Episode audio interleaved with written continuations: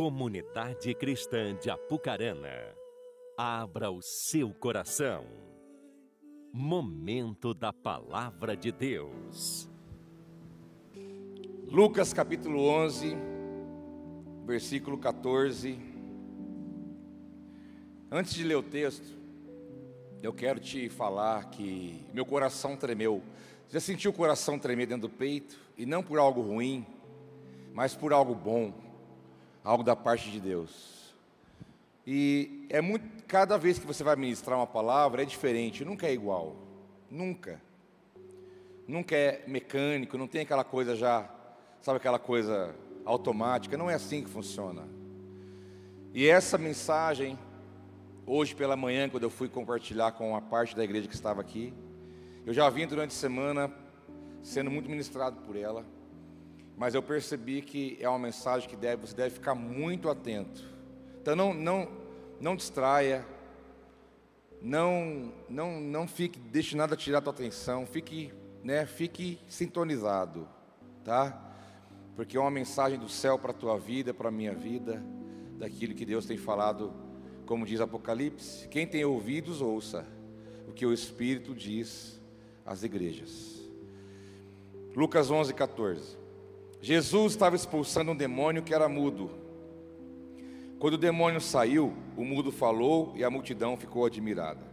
Mas algum, alguns deles disseram: É por Beuzebu, o príncipe dos demônios, que ele expulsa demônios. Outros o punham à prova, pedindo-lhe um sinal do céu. Jesus, conhecendo seus pensamentos, disse-lhes: Todo reino dividido contra si mesmo será arruinado, e uma casa dividida contra si mesma cairá. Se Satanás está dividido contra si mesmo, como o seu reino pode subsistir? Digo isso porque vocês estão dizendo que expulso demônios por Beuzebu. Se eu expulso demônios por Beuzebu, por que os expulsam os filhos de vocês? Por isso, eles mesmos estarão como juízes sobre vocês. Mas se é pelo dedo de Deus que eu expulso demônios, então chegou a vocês o reino de Deus. Quando um homem forte, bem armado, guarda sua casa, seus bens estão seguros. Mas quando alguém mais forte o ataca e vence, tira-lhe a armadura em quem confiava e divide os despojos. Aquele que não está comigo é contra mim, e aquele que comigo não ajunta, espalha. Até aqui somente. O texto traz para nós um momento em que Jesus, mais uma vez, está lidando com questões espirituais. E aqui está uma pessoa que era muda, e nesse caso a enfermidade era, ela vinha por uma causa espiritual, ou seja, um espírito maligno que estava ali agindo naquela pessoa. A Bíblia é bem clara que não são todas as enfermidades que são espíritos malignos. Eu não posso falar para você que quem está doente está tá envolvido ou possuído ou debaixo de uma influência maligna.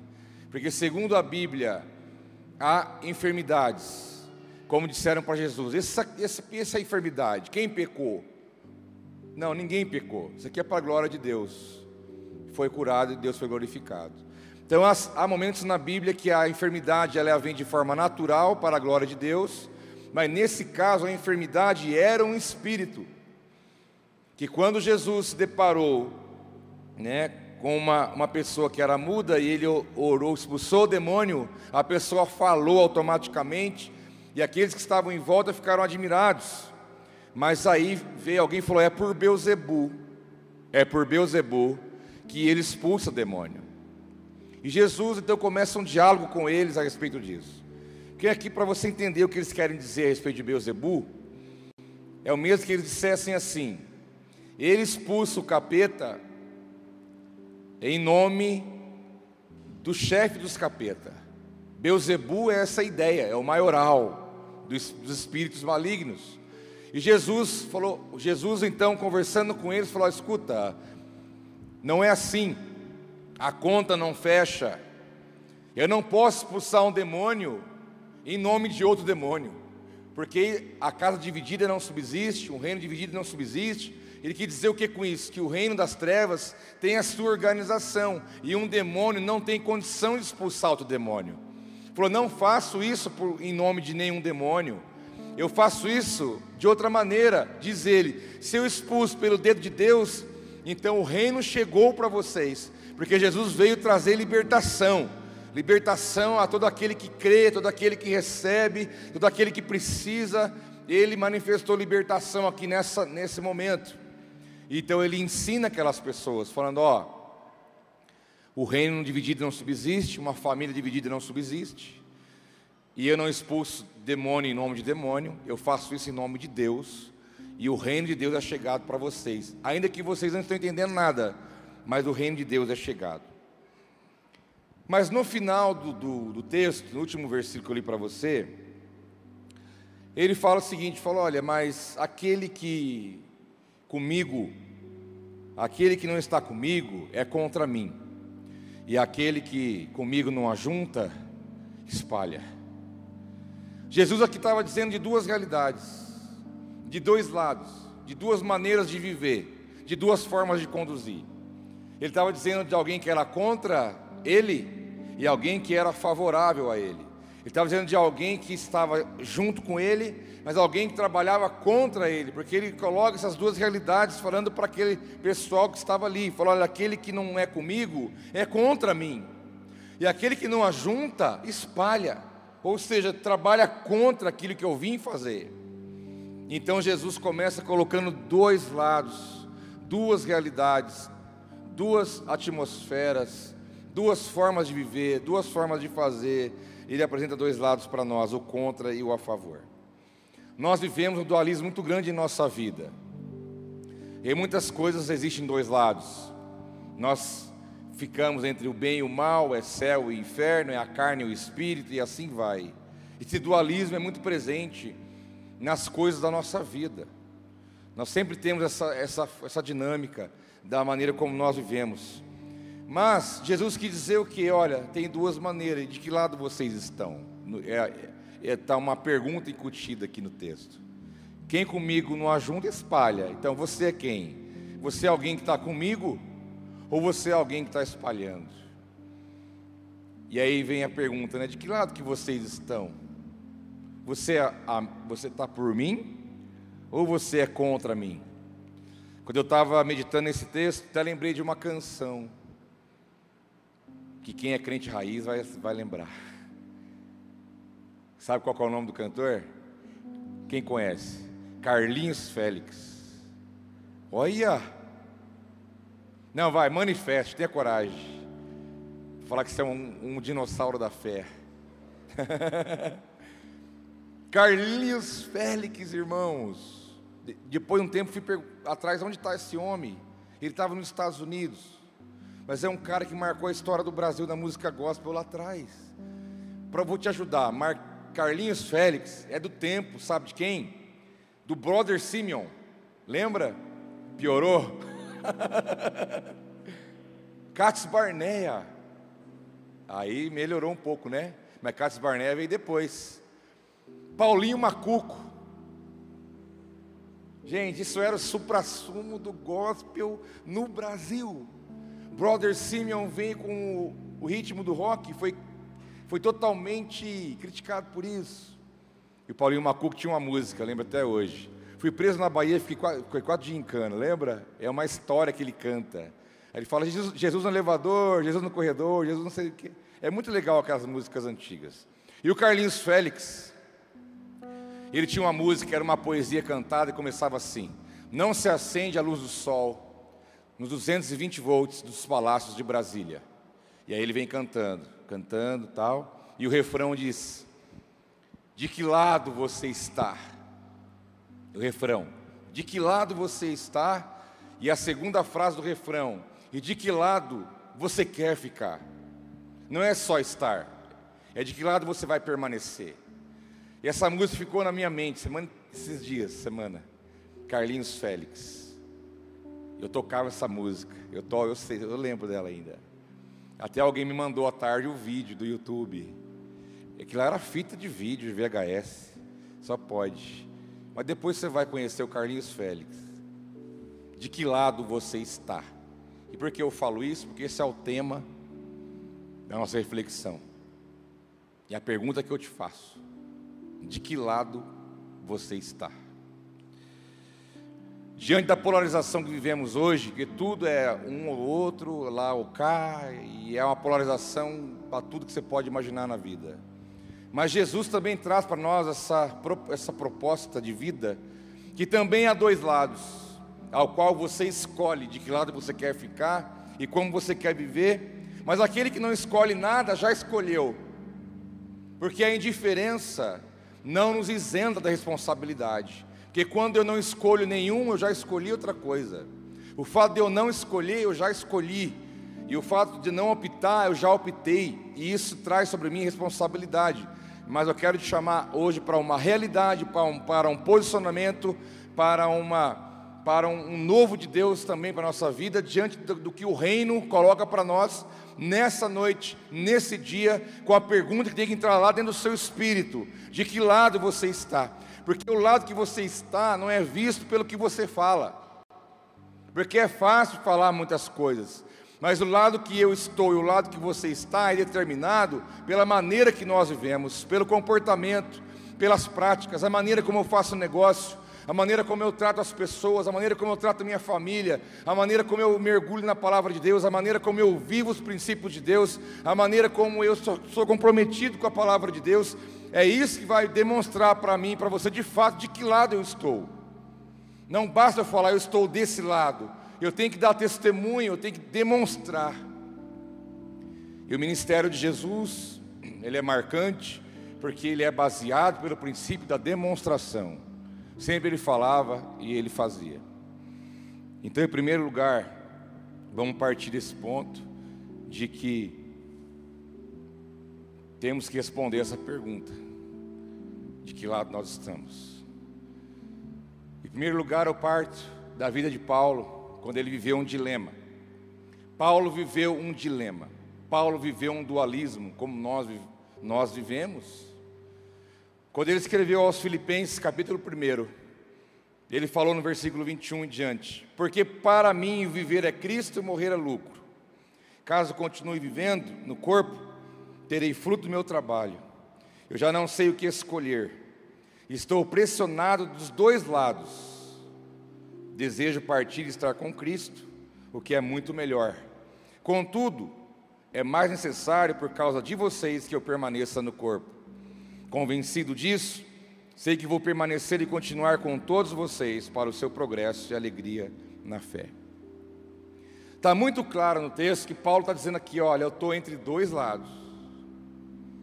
E ele disse: Eu estou pressionado.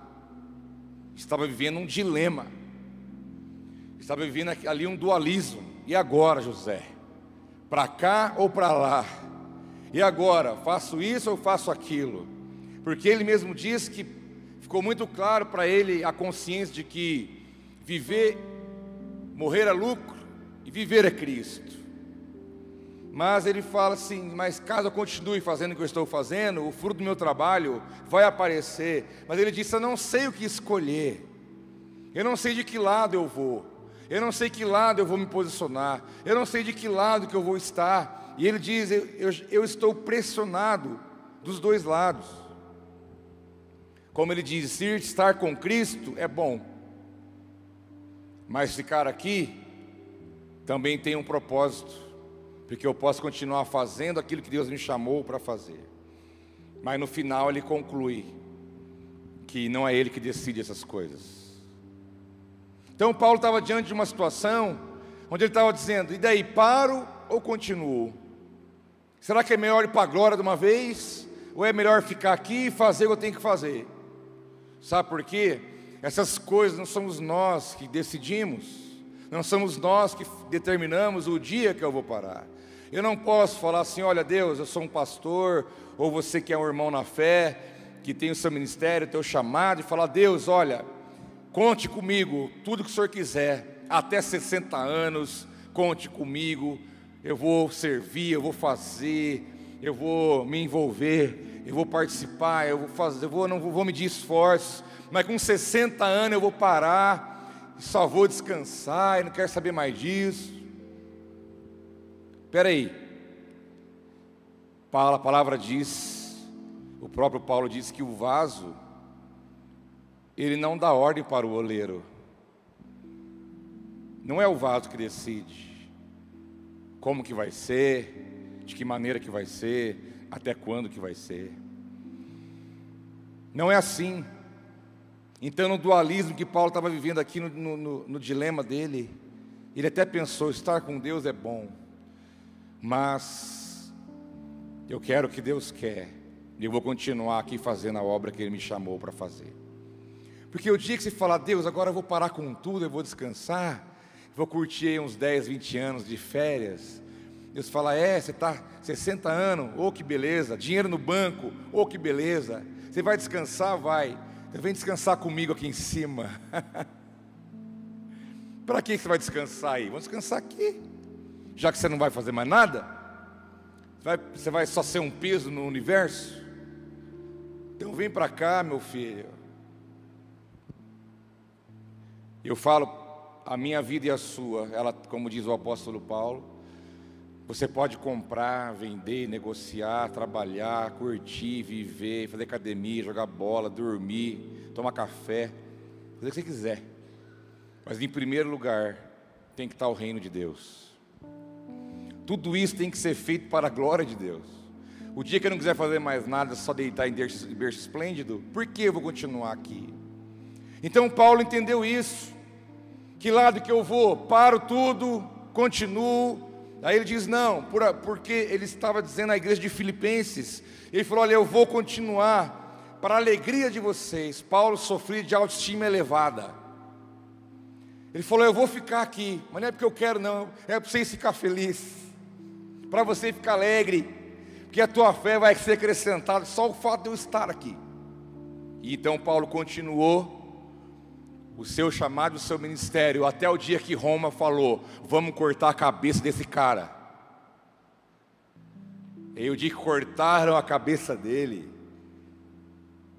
e ele teve a conclusão de que combateu o bom combate, e no final guardou a fé e cumpriu a sua parte.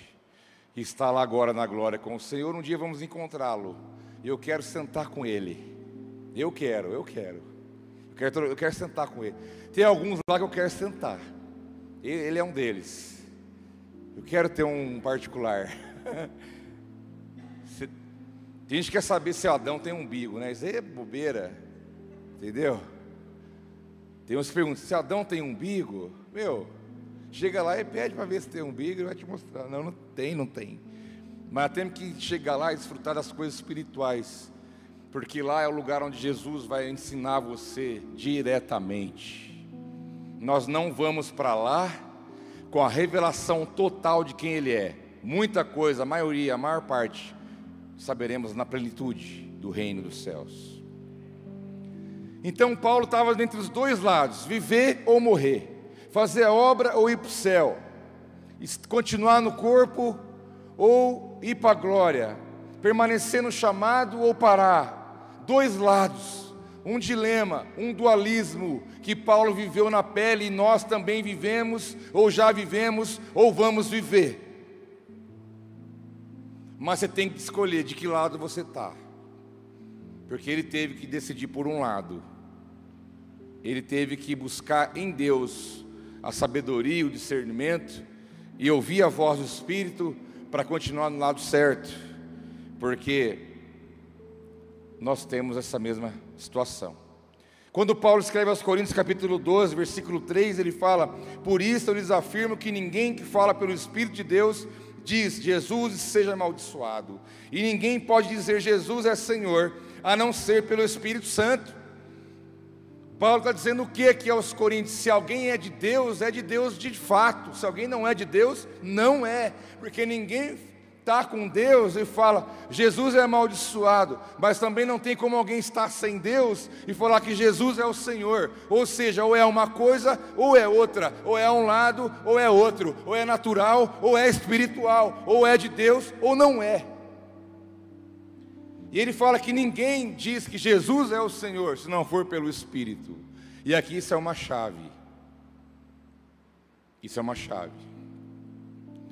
Já que nós começamos lendo sobre expulsar demônio, quem expulsou demônio aqui já levanta a mão. Só isso? Ah, não. Eu vou orar para os endemoniados cruzar o teu caminho, irmão. Na esquina à noite aí da rua aí. Vai pular. Ah, eu vou te pegar. Como já um dia falou para mim, eu conheço você. Falei, eu não quero saber de você. Você tem que expulsar um demônio, porque você tem que ser um crente raiz, um crente de verdade. Você tem que falar, entender que não é você que faz, é, é o nome de Jesus. Porque o diabo vai chegar diante de você, como um dia ele olhou no meu olho e falou: Me tira daqui se você puder. E a mulher com o olho estalado falava grosso, lá na cidade de Califórnia, conhece? Aqui, não está aqui do lado aqui. Ela disse: Ó, oh, vou contar só uma coisa para você que acontece aqui em casa. Ela falou: Tá vendo aquelas garrafas em cima do armário lá? Eu olhei um monte de garrafa de cerveja, de pinga. Ela falou: Aquelas garrafas não tem nada dentro. Mas pode olhar, tá tudo lacrado com a tampa. O líquido some dali sem abrir a tampa. Ela disse: Tem dia que eu acordo em outra cidade. Eu estou com outra roupa em outra cidade. E eu não sei como eu fui parar lá. Aí de repente o, o espírito entrou, começou a falar grosso: Me tira daqui se tiver coragem. Eu já olhei para a porta. Porque nesse dia eu não era o que estava na frente, eu era só o motorista. Falei, opa, eu já, ó. Falei, é aqui que eu vazo, você é doido. A mulher apanhava, não sabia nem de quem estava apanhando, moço. Aí levantou a missionária, sabe daquelas, né? Cala a boca, diabo. Meteu a mão na cabeça, sai, saiu. Falei, ufa, graças a Deus. Daqui a pouco, conversando de novo. Ela, você está vendo ele aqui? Falei, nossa, Jesus amado. Irmãos, que medo que eu passei. Ela conversando então, porque não sei que, olha, chegou. Falei, ai, Jesus. Já olhei para a porta de novo, Samuel vai fazer um negócio. Aí a irmã já levantava, sai. Era um entra e sai, demônios diferentes. Eu era novo na fé, mas essa, essa essa experiência eu não esqueço. Fomos embora. A mulher ficou liberta do espírito maligno. Porque o diabo ele vai querer intimidar você, colocar medo, falar que você não pode, que você não tem condição. Falar, eu não quero saber, diabo. Você vai sair, não é no meu nome, não. É em nome de Jesus, você vai embora agora. Uma criança, se falar isso, ele tem que obedecer, ele vai, porque a palavra diz que vai. Então Deus te deu autoridade sobre todo tipo de mal. Você não é igreja vai ficar acuado, com medo de nada. Você pode se levantar, alguém, uma situação, um lugar, você pode levantar as suas mãos e dizer: vai embora daqui, e ele tem que obedecer. E aí, estou falando isso, agora eu vou chegar onde eu quero. Aí uma vez eu lembro que tinha uma mulherzinha, uma mulher magrinha, da época da esquininha, o nem lembra. Ela era magrinha, bem, bem pequenininha. De vez em quando a, o, o bicho pegava. E juntava um, juntava dois, juntava três. Aí chegou a e falou: dá uma puxada no cabelo dela. Eu já vi isso, irmão. Você acha que, você acha que puxa o cabelo por baixo devagarzinho, dá só um aqui, sabe, no pé? Se gritar ai, não é demônio. Fala para levantar e acabou o teatro. Mas se não falar nada, está endemoniado, que o demoniado não sente, depois ele, ele volta tudo dolorido, ele nem sabe o que aconteceu. Que o maligno toma a consciência. E eu já vi isso, mas sabe qual é a melhor chave que existe? Não precisa puxar cabelo, não precisa fazer nada. Você só faz o que Jesus falou aqui, Paulo, em Coríntios, que eu li para você. Você olha igual uma vez eu fiz, uma, uma, não lembro se era uma moça ou um moço, possuído por um espírito maligno, juntando dois, três, e ela falava várias línguas ali, idiomas. Eu olhei bem na menina do olho, sabe, na íris. Eu olhei na íris e eu vi o bicho lá dentro. Falei, então você diga, de, repete comigo: Jesus é o Senhor. Não sai nada não fala. Não fala. Se a pessoa tiver possuída por um espírito maligno, ela não fala. Porque ninguém diz Jesus é o Senhor, se não for pelo Espírito de Deus. Se falar Jesus é o Senhor, repete, Jesus é o Senhor, levanta, para, vai para casa. Você não tem nada. Irmão, é dois lados, meu filho. Ou você é ou você não é. Ou você vai ou você não vai. Não tem meio termo. Não dá para brincar com coisas sérias, espirituais, com verdades, fundamentos. É a coisa séria. A Bíblia é a verdade, é o caminho, é a vida. Você tem que entender que você tem que ter uma resposta de vida para Deus, de que lado você está. Não dá para você vir aqui agora louvar a Deus, erguer as mãos, adorar Ele em espírito e em verdade, como nós cantamos essa versão de aclame ao Senhor, que versão linda que vocês cantaram aqui hoje e amanhã fica falando palavrão, falando mal da vida dos outros, ou você é ou você não é. A Bíblia diz que da mesma fonte não sai dois tipos de água, ou sai limpa, ou sai suja. Você tem que decidir que lado que você está. Porque o céu espera de nós essa resposta. Jesus disse: você está comigo ou você não está. Paulo falou: e agora? Vou ou não vou? Mas nós temos que definir a nossa vida, a nossa história. Mas em segundo lugar, eu quero dizer o seguinte para você: que o teu posicionamento, a tua escolha, a tua decisão pelo correto vai te colocar num lugar abençoado. A sua decisão correta, a sua escolha correta vai te colocar diante de um banquete na presença do seu Pai. E para isso eu quero ler uma parábola para você que está em Mateus capítulo 25. Jesus Diz: O reino dos céus, pois, será semelhante a dez virgens que pegaram as suas candeias e saíram para encontrar-se com o noivo. Cinco delas eram insensatas e cinco eram prudentes. Então, Jesus contando parábola, uma história. Mas aqui a tipologia bíblica está aqui. Porque quando fala de noivo, é Cristo. Quando fala da mulher aqui, as, das virgens, está falando da igreja. Então essa palavra é para você. Essa palavra é para a igreja, para você que está sentado aqui me ouvindo. Não é por acaso que você está aqui agora ouvindo essa palavra, porque ela é direcionada para você. E Jesus fala: existe um reino do céu, existe um noivo que é Cristo, existe uma igreja, mas essa igreja ela tem dois lados. Ela tem são dez mulheres que representam a igreja, mas cinco sensatas, cinco imprudentes, cinco preparadas, cinco despreparadas. Na tua Bíblia pode falar nécia, cinco nécias e cinco prudentes. Dois lados, duas realidades, duas maneiras de viver, duas maneiras de conduzir, duas maneiras de fazer: a insensata e a prudente. Continua o texto. As insensatas pegaram as suas candeias, que no caso candeia, meus irmãos, não é muito, não é presente na nossa cultura, já foi lá atrás, que é a lamparina. E a lamparina óleo.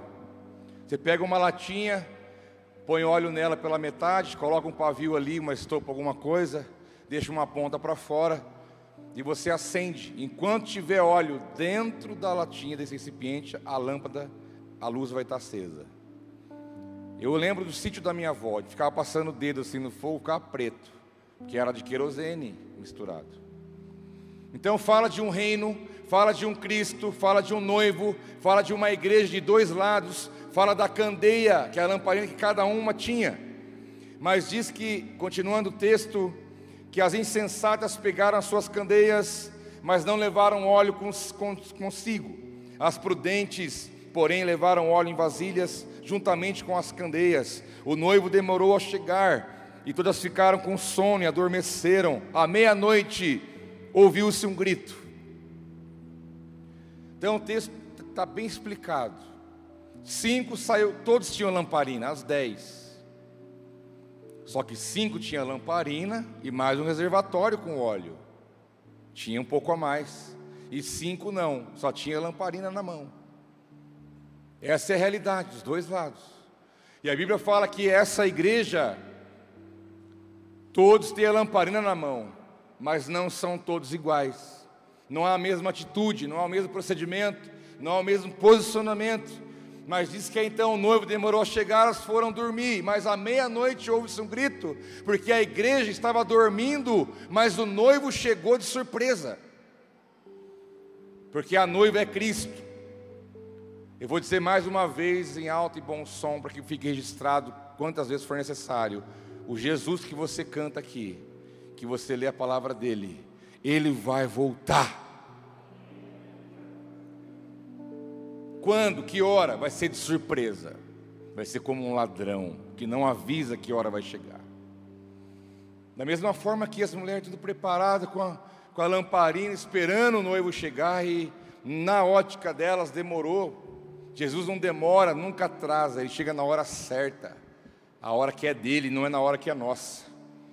Às dez dormiram, mas meia-noite ouviu-se um grito. O grito é porque a hora da definição chegou. Saiba de uma coisa: quando o noivo voltar, o seu Cristo voltar, vai ser a hora que ele vai definir um lado e outro lado, uma realidade e outra realidade. As cinco preparadas e as cinco despreparadas. Todas são igreja, todas têm a lamparina, mas um lado está preparado e um lado está despreparado. Então, enquanto o noivo não vem, enquanto Jesus não volta, aí nós estamos em tempo de preparação.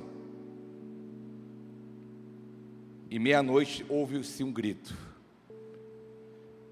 E o grito disse: O noivo se aproxima. E uma voz diz: saiam para encontrá-lo.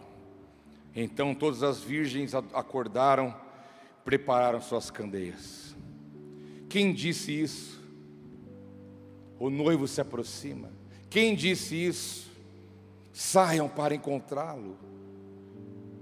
Que enquanto existe uma igreja que pode estar dormindo, o Espírito Santo vai continuar lembrando essa igreja. Acorda. Chegou a hora.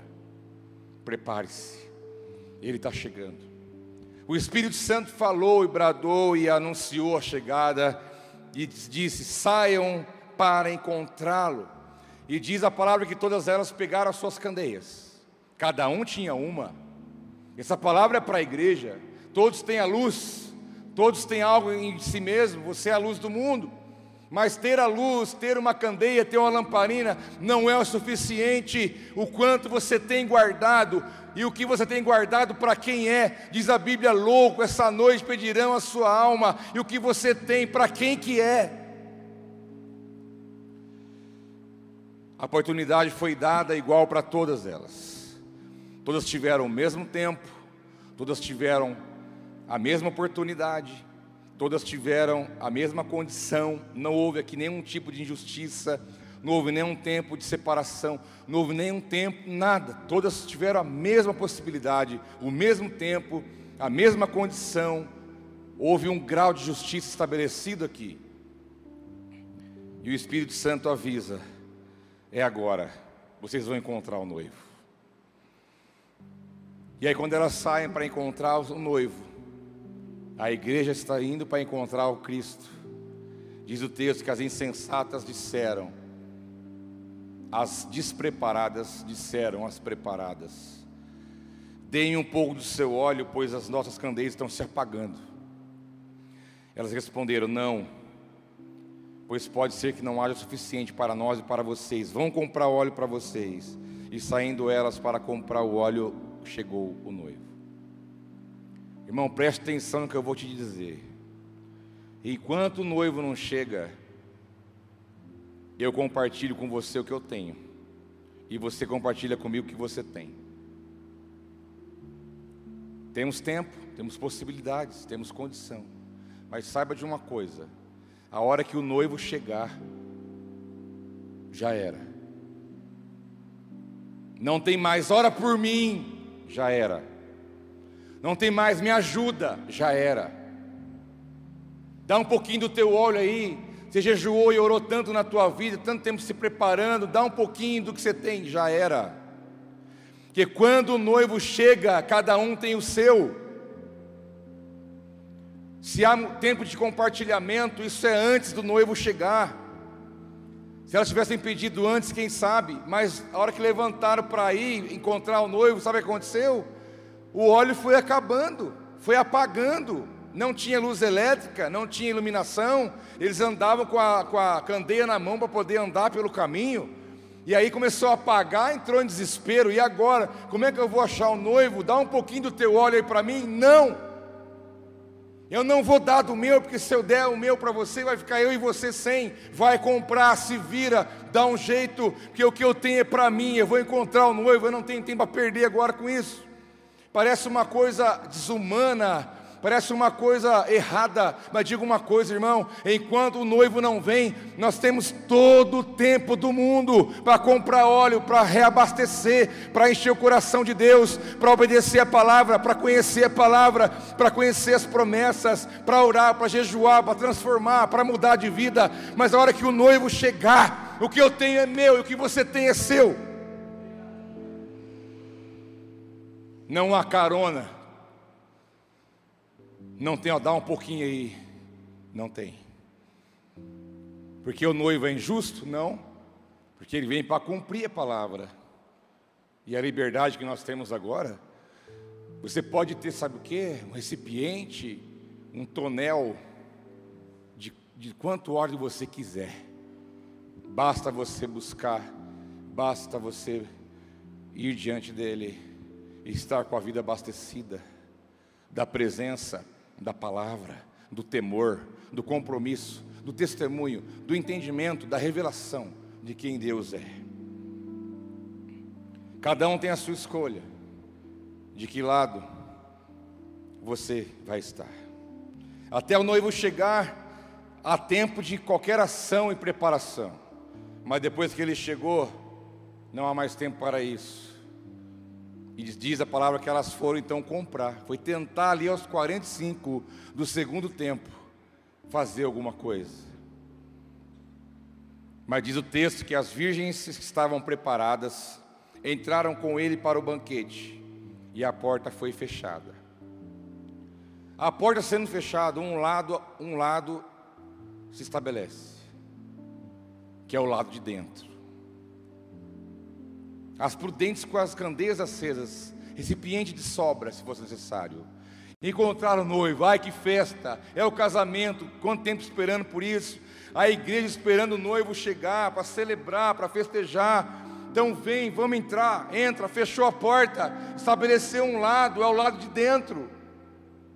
E dentro desse ambiente houve festa, alegria, houve celebração, houve adoração, houve tanto ter coisa boa ali dentro. Mas, diz o texto que mais tarde vieram também as outras e disseram: Senhor, abra a porta para nós. E com esse pedido está estabelecido o outro lado, que é o lado de fora. Jesus, deixa nós entrar aí. Sabe o que aconteceu? Então, o senhor chegou e eu não estava preparado. Aí eu fui preparar, eu fui comprar, eu fui fazer. Abre aí para nós. Deixa nós entrar. Queremos participar do que está acontecendo aí dentro. E o noivo respondeu: Não as conheço. Portanto, vigiem, porque vocês não sabem o dia nem a hora. E estabelecido para sempre o lado de dentro e o lado de fora. Quem estava dentro não saiu, e quem estava fora não entrou. Jesus que falou quem ia ficar dentro ou fora? Não. A escolha foram, foi delas. Elas decidiram de que lado elas estariam. A igreja decidiu de que lado ela ia viver: do preparado, do antenado, daquele que não distrai com coisas da vida, preocupações, problemas e coisas, situações, não é tomado pelas coisas desse mundo, é aquele que está preparado, está alerta. Irmão, você tem que estar pronto. Se ele voltar hoje, Pode ser hoje, pode ser amanhã. E outra, não é só ele voltar, você pode também morrer a qualquer momento. E a hora que você morrer, o seu lado será determinado. Nós não sabemos o dia de amanhã, não sabemos o minuto que vai chegar daqui a pouco, mas saiba de uma coisa: de que lado você está, é preciso haver uma resposta. Você tem o tempo para se preparar, para buscar Deus, Saiba de uma coisa: o crente meia tigela, ele fica do lado de fora. Essa palavra não é para quem não conhece Jesus, é para quem conhecia, tinha até uma candeia na mão, mas não entrou, que ficou preocupado com outras coisas, que achou, ah, vai demorar, deixa para depois, para que buscar Deus agora? Para que mudar agora? Para que abrir mão agora? Deixa para depois. A escolha foi feita. E o noivo vai vir de surpresa. Ele vai voltar. Noé falava: Ó, oh, vai chover, gente. Que chover, larga de ser tonto. Você está construindo esse negócio de madeira aí, você está viajando, você está louco. Mas e o dia que o anjo, Deus colocou lá dentro Noé, sua família, as duplas de animais, Aí Deus falou para o anjo: vai lá agora e fecha por fora. Estabeleceu dois lados. Uma família temeu a Deus e toda a civilização da terra estava envolvida no pecado, nos desejos da carne, e não queria saber de Deus, só queria viver o mundão.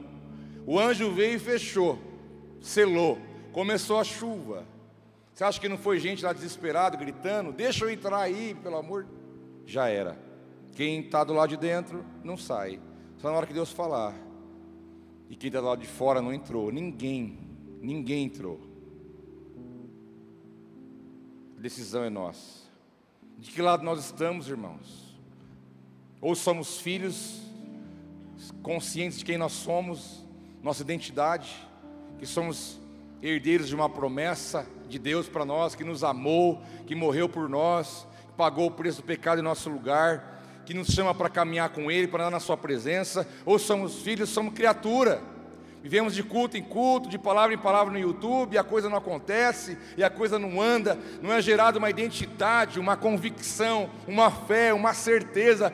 Ou somos filhos, ou somos criatura, temos que decidir, ou somos natural, ou somos espiritual. A palavra diz que quem é espiritual tudo para ele vai ser espiritual. Não há diferença em nossa vida, não há dicotomia. Se você vai na academia, lá é espiritual, está cuidando do seu corpo. Se você vai assistir um filme ao teu lazer com a tua família, aquilo é espiritual também. Está louvando, está orando, lendo a Bíblia, isso é espiritual. Você não tem mais duas, duas frentes. Você é um filho de Deus, então você é espiritual em tudo que você fizer. Diz a palavra que o homem espiritual julga todas as coisas, porém não é julgado. Que acontece é que nós temos uma mente onde nós começamos a selecionar e separar o sagrado e o profano. E você acha que algumas coisas não é espiritual e para Deus é espiritual. Quando você pega na mão do teu filho, aquela mão dura que faz uma letra tudo errado, aprendendo a escrever. Se você pega na mão dele e faz a tarefa com ele, isso é espiritual. Que para quem é espiritual, para quem é filho de Deus, tudo vai ser espiritual. Que a Bíblia diz: quer comamos, quer bebamos, ou façamos qualquer outra coisa, façamos tudo para a glória de Deus. Ou somos infantis, ou somos maduros, crentes que passam pela prova, como diz o profeta Lázaro, que não está mais entre nós, mas está na glória quem passa pela prova tem que passar dando glória a Deus. O crente infantilizado, ele é um prejuízo para o reino, porque ele murmura, porque ele reclama, porque ele faz birra, porque se Deus não faz o que ele quer, ah, não vou mais, não quero saber ele dá mau testemunho, ele não cumpre o chamado, não cumpre o propósito. O crente infantilizado, ele acha que o mundo inteiro está devendo para ele alguma coisa, é magoou aqui, magoou ali, que falaram aqui, fica no gugu dadá a vida inteira e não cresce. O crente infantilizado, ele é um prejuízo para o reino, porque Jesus fala: nasceu, filhão, o leite está aqui, mas saiba de uma coisa: você vai crescer. Tem uma hora que o leite não vai mais valer para você. Você tem que crescer, amadurecer, avançar. Tem que se tornar um crente adulto, um filho maduro, um ruios, um filho maduro que conhece o pai que tem. Temos que decidir, irmãos, ou somos crianças na fé, ou nos tornamos homens e mulheres preparados, cicatrizes, alma que sangra, luta, dificuldade, mas você vai adiante, porque você sabe que, que em Jesus você é mais do que vencedor. Somente filhos maduros vivem essa palavra, que em Cristo somos mais do que vencedores. Só vai saber se você é vencedor ou não se você enfrentar. Não corra do, do tratamento de Deus. Para de firula, para de coisa. Decide que lado você quer. Ninguém deve nada para você. Ninguém tem nada a ver com as suas coisas. Para de jogar no outro a culpa, porque não esse, porque aquele, porque não sei o que. Para. Não há tempo mais para perder com isso. Vamos crescer, vamos amadurecer, vamos manifestar o reino, vamos transformar a mente e o coração, vamos avançar, porque nós temos que decidir que lado nós estamos, ou somos insensatos, ou somos sábios, ou somos discípulos de verdade, ou somos multidão. Deus não quer olhar para você e ver você mais um na multidão, mas segundo a Bíblia que eu leio, diz que Ele vai chamar você pelo seu nome, e Ele te conhece pelo seu nome. Mas quem tem nome é discípulo. Você sabe o nome de todos os discípulos na Bíblia? Os doze, tem, tinha os 70 que a Bíblia não traz os nomes, mas estão ali. Tem os discípulos secretos de Jesus, como Nicodemos e outros mais. Mas quando fala de multidão, quem é a multidão? Eu não sei, era um povo que estava lá. E ninguém sabe quem é, para onde foi, o que, que deu. Mas o discípulo é diferente. Você tem que escolher, ou você é discípulo firme com Deus, ou você é multidão, e será mais um. Você escolhe de que lado você está. Ou você é joio, ou você é trigo. Disseram para Jesus: Ó, oh, o joio está aí no meio. Parece que é, mas não é. O joio, olhando assim, praticamente é igual, mas não é. Parece, mas não é. Jesus falou: Olha, fica tranquilo, deixa o joio crescer, deixa, que lá na frente quem vai cuidar disso vai ser eu. Eu vou separar o joio do trigo. Fique preocupado em ser trigo, não se preocupe com o joio. Quem cuida do joio sou eu, assim diz o Senhor. Ele não elegeu eu porteiro do céu e nem você. Se você ficar apontando, ah, esse aqui, aquele lá, você já é o aquele que está do lado de fora. Você não está dentro.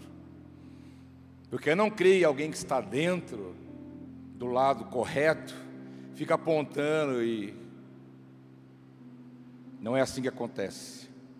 Mas se você é trigo, você vai se preocupar com uma coisa: cumprir o seu papel de dar o seu fruto, de estar ligado, recebendo a seiva, recebendo aquilo que você precisa para produzir, para fazer, porque o joio será rejeitado. Jesus disse: o joio vai ser rejeitado, mas o trigo, ele sabe quem é. Nós não podemos parecer, nós temos que ser. Eu não tenho que aparentar alguma coisa, eu tenho que ser. Você tem que ser, nós temos que ser. Tem que olhar para você e falar: ali vai um homem de Deus, ali vai uma mulher de Deus. E não tem, isso não quer dizer a perfeição, porque nós não somos perfeitos aqui. Um dia seremos, mas amanhã eu tenho que ser melhor do que hoje. Em alguma coisa eu tenho que crescer e melhorar. Eu tenho que ser. Nós temos que ser. Nós não podemos parecer. Porque se eu só parecer, sabe o que vai acontecer comigo? Vou bater na porta. Deixa eu entrar aí, Jesus. Quem é você? Eu não te conheço. Ah, mas eu expulsei demônio, eu cantei. Eu não te conheço. Eu não te conheço. Lamento. Essa é a verdade. De que lado nós estamos? Mas em terceiro lugar, meu irmão, para a gente caminhar para a conclusão. Eu te falei que Paulo vivia um dualismo dos dois lados. Eu te falei que escolher o lado correto vai te levar a um banquete, a um lugar abençoado. Mas em terceiro lugar, eu quero dizer que o tempo não é amanhã, não é depois de amanhã, não é agora à noite, meia-noite. O tempo é agora. O tempo é já. É agora. É esse o tempo que nós temos. É esse o momento que nós temos. É essa oportunidade que nós temos. O tempo é agora. E para exemplificar isso para você, eu vou ler mais uma parábola e vou compartilhar com você essa verdade. Está em Lucas capítulo 16, versículo 19 Jesus disse: Havia um homem rico que se vestia de púrpura e de linho fino e vivia no luxo todos os dias. Diante do seu portão fora deixado um mendigo chamado Lázaro, coberto de chagas. Este ensinava, ansiava comer o que caía da mesa do rico, em vez disso, os cães vinham lamber as suas feridas. Então, aqui na parábola, Jesus está dizendo: olha, aqui tem dois homens, aqui tem duas realidades, aqui tem duas, duas maneiras de você ver a vida, dois lados, duas realidades duas histórias. Uma é o rico e outro é o mendigo, que também é chamado de Lázaro. Mas chegou o dia, diz o texto, em que o mendigo morreu e os anjos o levaram para junto de Abraão. O rico também morreu e foi sepultado no Hades, onde estava sendo atormentado. Ele olhou para cima e viu Abraão de longe, com Lázaro ao seu lado. Aqui se determina mais ainda dois lados: um rico, um pobre, mendigo, Lázaro, os dois morreram, mas um estava em cima e um estava embaixo. Dois lados, porque o que estava embaixo olhou para cima, diz o texto, e viu. Ele viu, o rico viu Lázaro lá na presença de Abraão. E vou abrir aqui um parêntese. Quando fala que foi para o lado de Abraão, é chamado também do seio de Abraão, é a presença de Deus. Quando você morrer, fisicamente, porque na verdade você não vai morrer nunca mais, sabia? Você nunca mais vai morrer. Você vai desligar aqui do físico quando Deus falar que é o momento, mas você nunca mais vai morrer. Quando o teu corpo apagar, acabar o seu tempo, você vai direto para Deus. Você não vai ficar dormindo, você não vai ficar num purgatório pagando seus pecados. Purgatório é uma coisa que não existe em nenhum lugar da Bíblia, de Gênesis Apocalipse. Foi uma invenção da igreja romana para ganhar dinheiro e vender indulgência. Então não existe purgatório, você não vai ficar dormindo, você não vai ficar descansando, não tem nada disso. Pá, apagou a luz, você vai. Morreu em Cristo, vai para Deus direto. Que aqui é chamado do seio de Abraão, o lugar onde Abraão está, onde o Lázaro foi, o mendigo mas também diz que o rico, ao ser sepultado e morto, já caiu no tormento. Morreu sem Cristo, foi para o inferno. Jesus é mau? Não, ele teve a opção. Ele escolheu o lado. E chegando lá, diz a palavra que no chamado inferno, mas aqui fala Hades, com H, não é o Hades, o suco, tá? Fala, ah, esse suco é do, do Satanás. Nada a ver. O Hades, inferno, é com H, irmão. Tá? Diz que o rico caiu no Hades, um lugar de tormento, e olhou para cima e viu Lázaro lá. Mas aqui esse lugar de tormento é o Hades, chamado inferno, e também chamado Sheol, que é um lugar onde você vai ter, quem estiver lá, você não, você nunca vai para lá. Eu não quero nem, nem passar perto. Jesus mandar, eu vou. Jesus foi lá. Foi o primeiro lugar que Jesus pregou, foi no inferno, quando ele né, morreu na cruz, ele desceu às profundezas e pregou para os que morreram. Ele foi lá no inferno e pregou. Falou: oh, Eu não falei que eu ia vencer o pecado, a morte, estou aqui para provar para vocês tudo, viu, Noé? Valeu a pena você, você montar a arca aí, ó. Não falaram para você aqui, eu estou aqui para cumprir a palavra. Jesus não foi pregar para salvação, foi pregar para ele mostrar o seu triunfo. Mas essa é outra história. Onde eu estava mesmo? Isso. O Hades, o inferno, é um lugar onde há estado de consciência, porque ainda não é o fim. O inferno não é o fim, irmão. Tem coisa mais ruim que inferno, sabia? E tem quem diz: ah, o inferno é aqui mesmo. Ah, se fosse. Ia ser só festa. O inferno não é o pior, o pior está por vir. Que Apocalipse 20 diz que Deus, Ele vai pegar a morte, vai juntar o inferno e vai jogar tudo isso no lago de fogo, que é pior do que o inferno. Que nesse lugar é a condenação eterna. Mas por enquanto, o rico que morreu fora da presença de Deus estava num lugar de tormenta, sofrendo, E então o rico fez uma coisa. Lembre, são dois lados, duas realidades. Então chamou, pai Abraão, tem misericórdia de mim e manda que Lázaro molhe a ponta do dedo na água e refresque a minha língua, porque estou sofrendo muito nesse fogo. O inferno é fogo, mas o lago de fogo é mais fogo do que o inferno.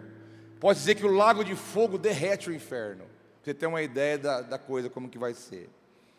E o rico lá clamou Abraão: me dá uma gota de água me dá uma gota, molha o dedo e põe uma gota na minha boca, porque eu não estou aguentando esse fogo. Mas Abraão respondeu: Filho, lembre-se de que durante sua vida você recebeu muitas coisas, enquanto que Lázaro recebeu coisas más. Agora, porém, ele está sendo consolado aqui, você está em sofrimento. E além disso, entre vocês e nós há uma, um grande abismo, de forma que os que desejam passar do lado para o seu, ou do seu lado para o nosso, não conseguem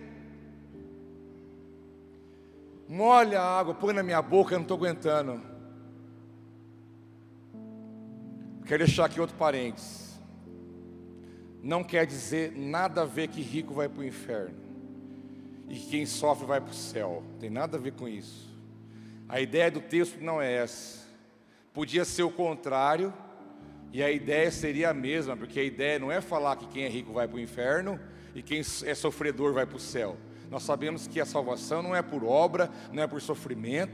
Essa é a ideia romana. Quanto mais sofrer, mais você vai. Esquece, é mentira. Podia ser o contrário: o rico no céu e o Lázaro lá no inferno. Porque a questão não é a vida que eles tiveram, mas é o lugar onde eles estão. Não porque tiveram ou deixaram de ter, mas porque eles viveram de uma forma diante de Deus. Deus não tem problema de você ter as coisas, irmão seja próspero, seja rico, seja abençoado, seja uma fonte de bênção onde você estiver. O problema não é você ter coisas, o problema é as coisas terem você. Então aí não tem nada a ver que quem sofre vai para o céu e o cara, porque era rico, ele foi para o inferno. A palavra só diz que há uma dificuldade do muito rico herdar a salvação. Por quê? Não é porque ele tem, porque ele coloca confiança naquilo que ele tem. É diferente. O jovem rico que virou as costas e foi embora, o problema dele não é porque ele tinha, é porque ele estava o coração nas coisas. O problema não é ter, o problema é você colocar o coração no lugar errado. Então Abraão falou: Olha, meu, meu, meu amigo, é o seguinte: há um abismo entre nós. Você está de um lado e nós estamos do outro. Não tem como nós passar para o teu lado. E não tem como você vir para cá. Não tem jeito. Irmãos, o tempo é agora. Eu tenho que ser um homem de Deus, uma mulher de Deus agora. Você tem que ser uma família abençoada agora. Você tem que conhecer a palavra agora.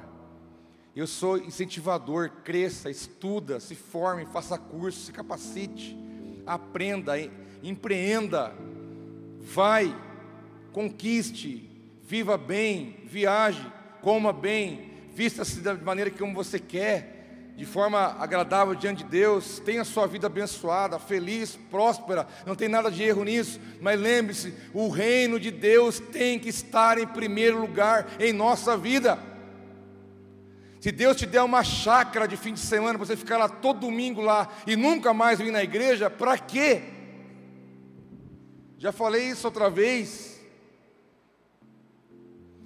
Eu posso fazer tantas coisas, mas eu tenho que colocar o reino de Deus em primeiro lugar. Eu tenho que sempre estar avaliando de que lado eu estou, de que lado a minha família está, de que maneira que eu estou vivendo, diz respeito a quê?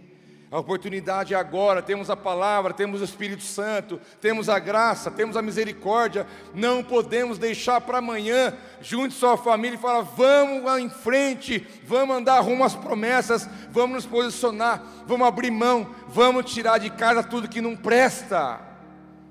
Porque o tempo é agora, porque depois não tem como mudar de lado.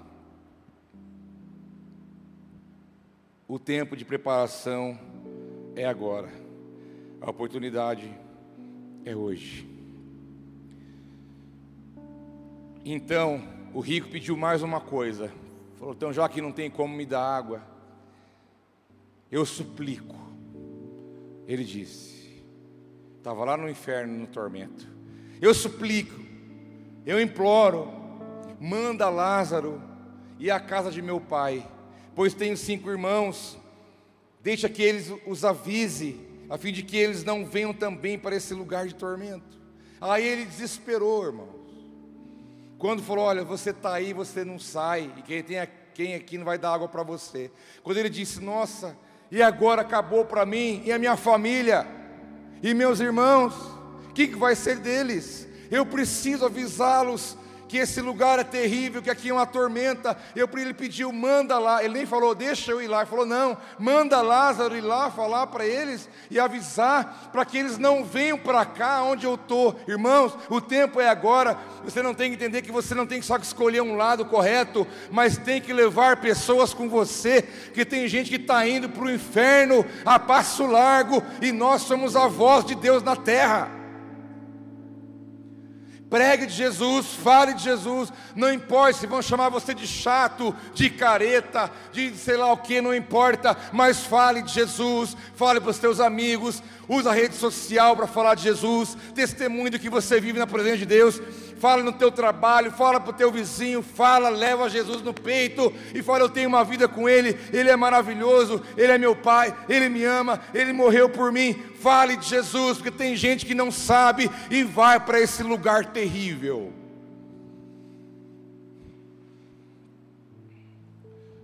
Tem gente que está indo direto para cá. Muita gente, pela forma de vida que estabeleceu, estão indo direto para lá. E nós vamos fazer o que com isso? Porque o rico falou: Meu Deus, e a minha família? Eles vão vir para cá, e agora? Eu li o texto até aqui para você, mas o texto continua dizendo o seguinte: que então Abraão fala para ele: Ó,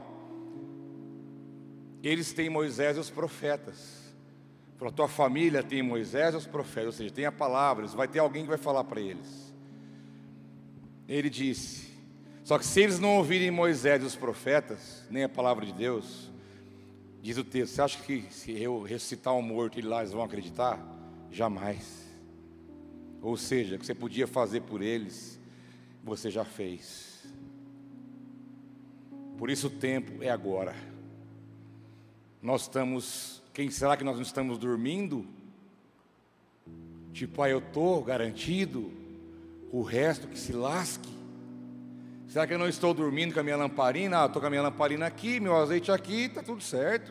A hora que ele voltar, estou dentro, estou lá, só alegria. Mas será que ele não vai pedir conta para nós? Daqueles que poderiam também ser orientados, ser libertos, sarados, salvos pela palavra do Evangelho. Irmão, o Evangelho é simples. O homem caiu no pecado e por causa disso não tem direção, não tem como chegar a Deus. Jesus veio e morreu pelo nosso pecado, e porque Ele morreu como o caminho, a verdade e a vida, podemos ir de volta à presença de Deus pelo sangue derramado na cruz. Então, se eu reconhecer que eu sou um pecador, e que Ele morreu por mim, eu entregar minha vida para Ele, eu estou salvo.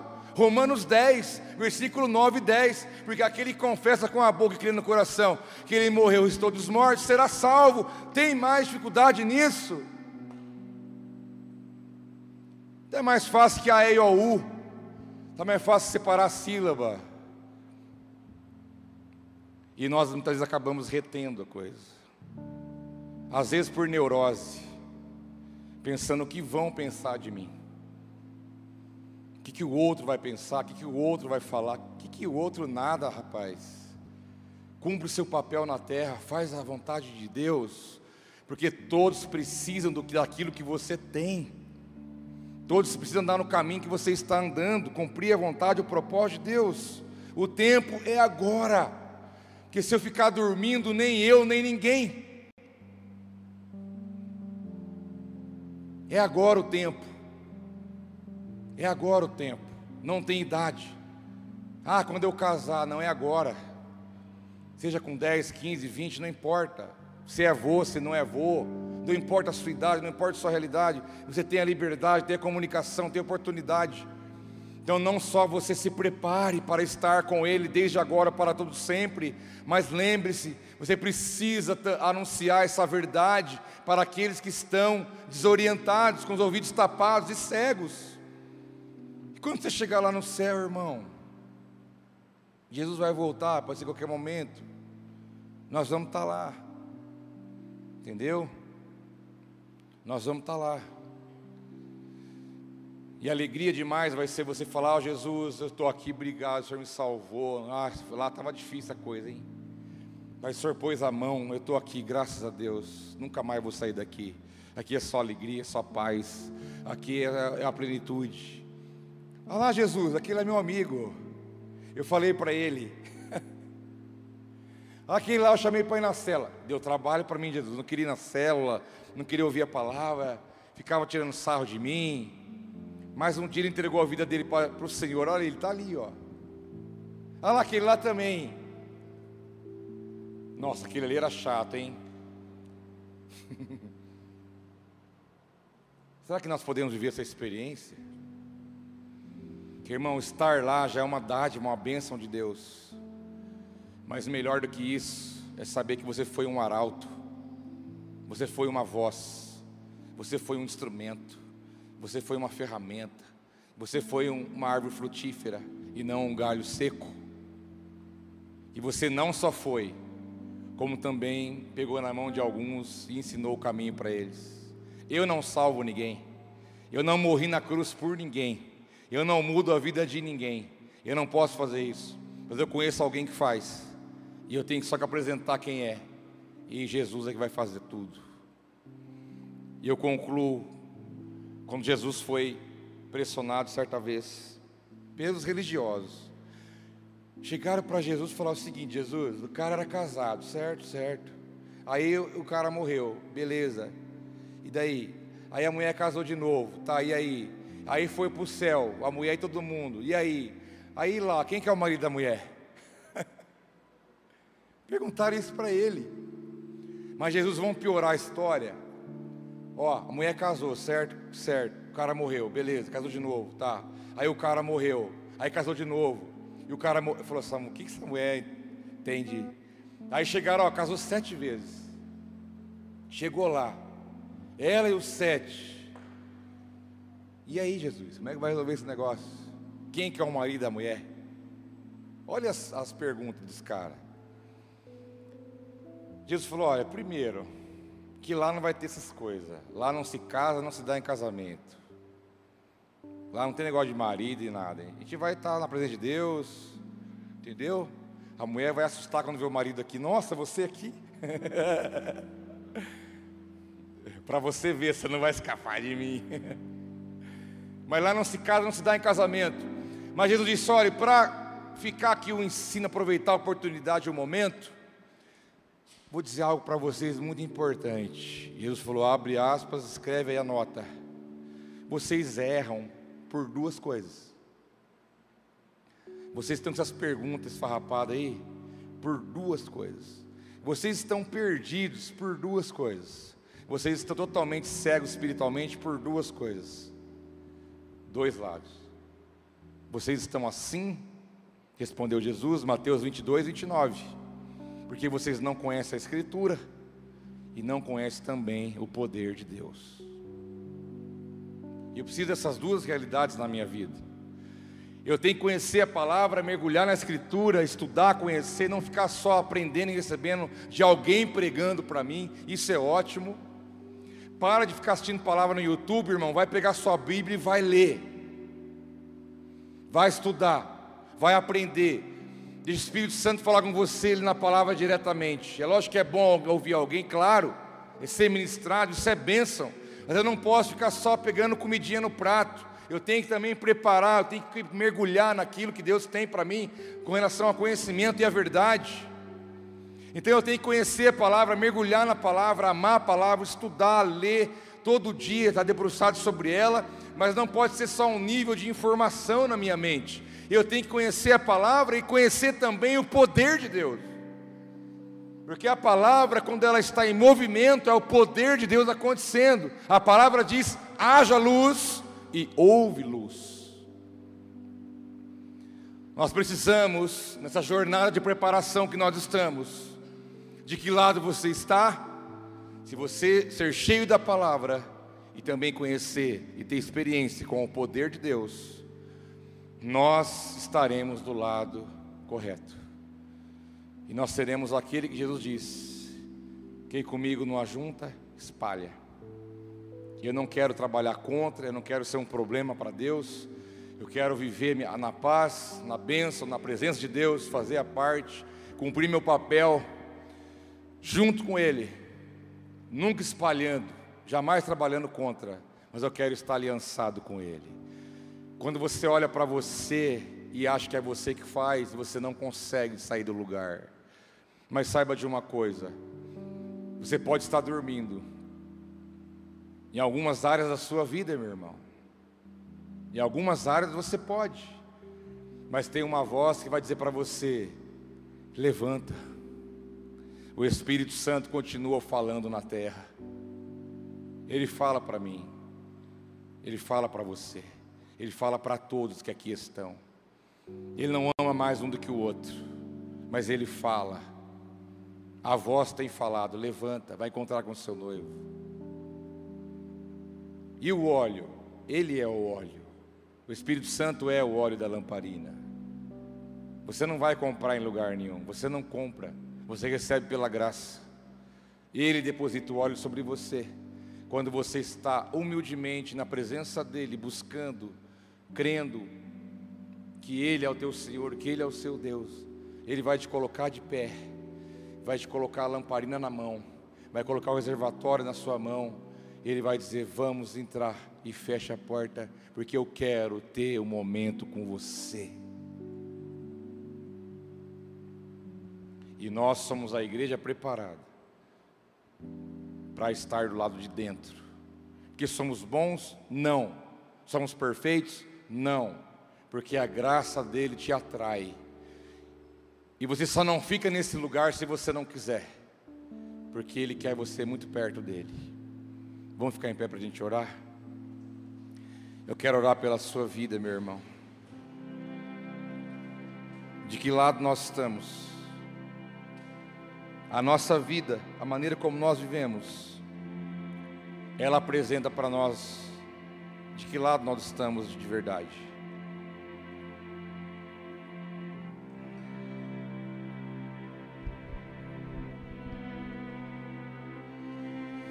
Feche os teus olhos um pouquinho. É a tua resposta. Cada um vai ter a sua resposta diante do Deus Todo-Poderoso que te trouxe aqui nessa noite. Essa palavra não é para alguém que não veio, é para você, é para mim. Estamos aqui porque o Espírito nos atraiu a ouvir essa verdade. Então é necessário uma resposta da nossa vida. Se tem alguma área da sua vida que está dormindo, fique tranquilo. E ainda está em tempo de você se levantar, de você acordar, de você se preparar. O Espírito Santo te ajuda em todo o processo, para você se colocar de pé e para você encontrar com o noivo, com o seu Jesus. Todos os dias, na palavra, na oração, no testemunho, no perdão, no amor, na ajuda, no amor ao próximo, quando você estende a mão para alguém, quando você perdoa, quando você crê, quando você realmente entende que você está aqui pela graça de Deus, até o dia que Ele vier. E nós sabemos que Ele vai vir, que Ele possa nos encontrar preparados, não lá, agora, desde já, desde já. Atrai a presença de Deus para a tua casa. Amanhã cedo você entrar no teu lugar de trabalho. Se você trabalha num ambiente fechado, eu não sei como é a realidade do seu, do seu trabalho. Chegue lá, respire fundo e fala: Jesus, vamos trabalhar hoje. Jesus, me dê ideias, me dê inspirações, me dê força, me dê ânimo, me livra do mal. Hoje, põe a mão na cabeça dos teus filhos, fala: Meu filho, eu te abençoo. Tenha uma boa noite de sono. Você se torne um homem, uma mulher bem-sucedido, cheio do Espírito Santo. Entendeu?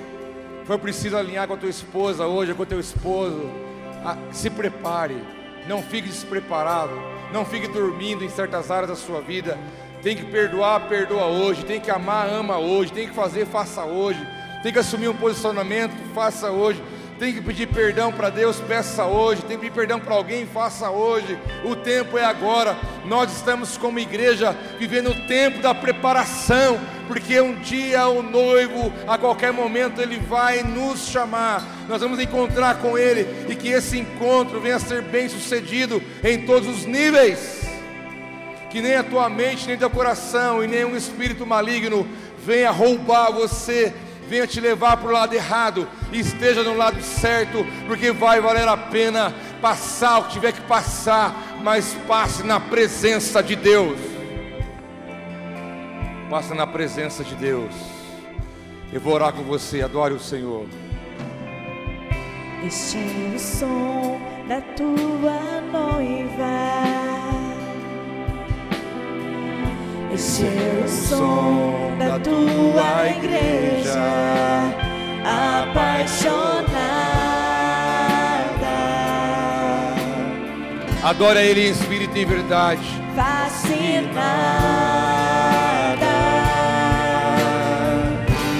Esse é o som, esse é o nosso som. Este é o som da tua noiva. Esse é o som da tua igreja apaixonada.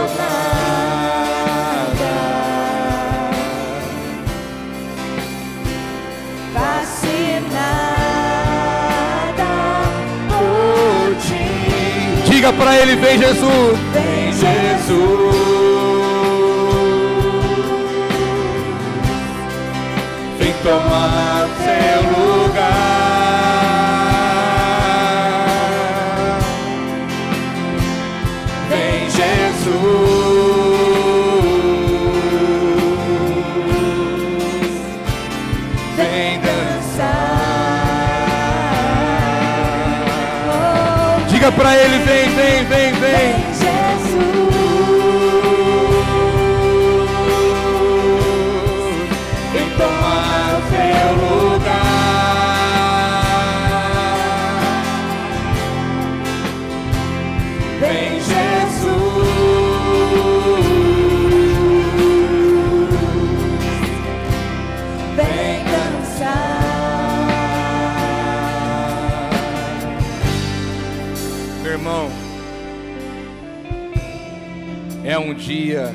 especial para nós, pois o Espírito Santo fala para mim e para você. É tempo de posicionamentos, de atitudes. Não importa se alguma coisa não está como você quer, Deus não está te devendo nada. Se algo não está como você quer, Deus está trabalhando na tua vida de alguma maneira através disso. Mas as coisas, o dia a dia, não pode tirar você do- do- da presença e da promessa que Deus tem. Tudo vai passar, diz o Senhor, mas a palavra dele vai permanecer para todo sempre. Tudo que você vive vai passar, nada é para sempre do que, do que você está vivendo agora, mas a palavra dele que vai permanecer para todo sempre. É onde você vai andar, é onde você ampara, é onde você avança. É pela palavra, pelo fundamento, é pela verdade. E hoje nós estamos tomando um posicionamento diante de Deus, Senhor. Nós estamos contigo, nós vamos nos preparar cada dia mais. Nós queremos decidir, nós vamos caminhar na tua palavra, na tua vontade, na tua verdade, como homens e mulheres cheios do Espírito Santo, cheio da graça, cheio da misericórdia, cheio da- do poder e da presença de Deus cheio da presença de Deus. Em tudo que nós formos fazer, venha ficar marcado pela glória e pela presença de Deus. Pai, eu te agradeço por essa noite especial. Pai, em nome de Jesus, nós estamos contigo. Obrigado porque o Senhor nos escolheu, o Senhor nos chamou. Somos filhos amados do Senhor. Não merecemos, meu Pai, mas somos gratos por isso. Pai, o nosso lado é o teu lado, o nosso querer é o teu querer, a nossa vontade é a tua vontade, o nosso futuro está em tua mão. Deus, em nome de Jesus, Estamos aqui adorando o Senhor até que o Senhor venha. Estamos aqui declarando que o Senhor salva, que o Senhor cura, que o Senhor liberta, que o Senhor é Deus, que o Senhor vai reinar sobre todas as nações, que o teu reino vai vir, o teu reino vai vir, o reino celestial, o reino do céu virá sobre a terra com poder e glória para manifestar a grandeza de Deus, para cumprir toda a escritura. Aqui está os teus filhos, a tua igreja, a noiva que espera, que anseia pela tua volta, pela tua vinda. Ora vem, Senhor. Ora, ora vem, Senhor Jesus. Ora vem, Senhor Jesus. Aqui estamos nós declarando: Ora, vem, Senhor Jesus. Aleluia, aleluia. Meu irmão, minha irmã, você que está em algum lugar ouvindo essa palavra, que nunca falte o azeite e o óleo sobre a sua vida. Nunca ande sem isso. Que nunca falte óleo sobre a sua cabeça. Seja abençoado em tudo que você fizer. Que tudo que você for fazer, seja abençoado, seja para a glória de Deus. Que Ele te guarde de todo mal. Que Ele te dê a paz, o amor, a graça. Que venha a bênção dele sobre o teu favor, sobre a sua vida. Deus abençoe vocês. Bom domingo. Shalom. Shalom para você. Deus abençoe em nome de Jesus.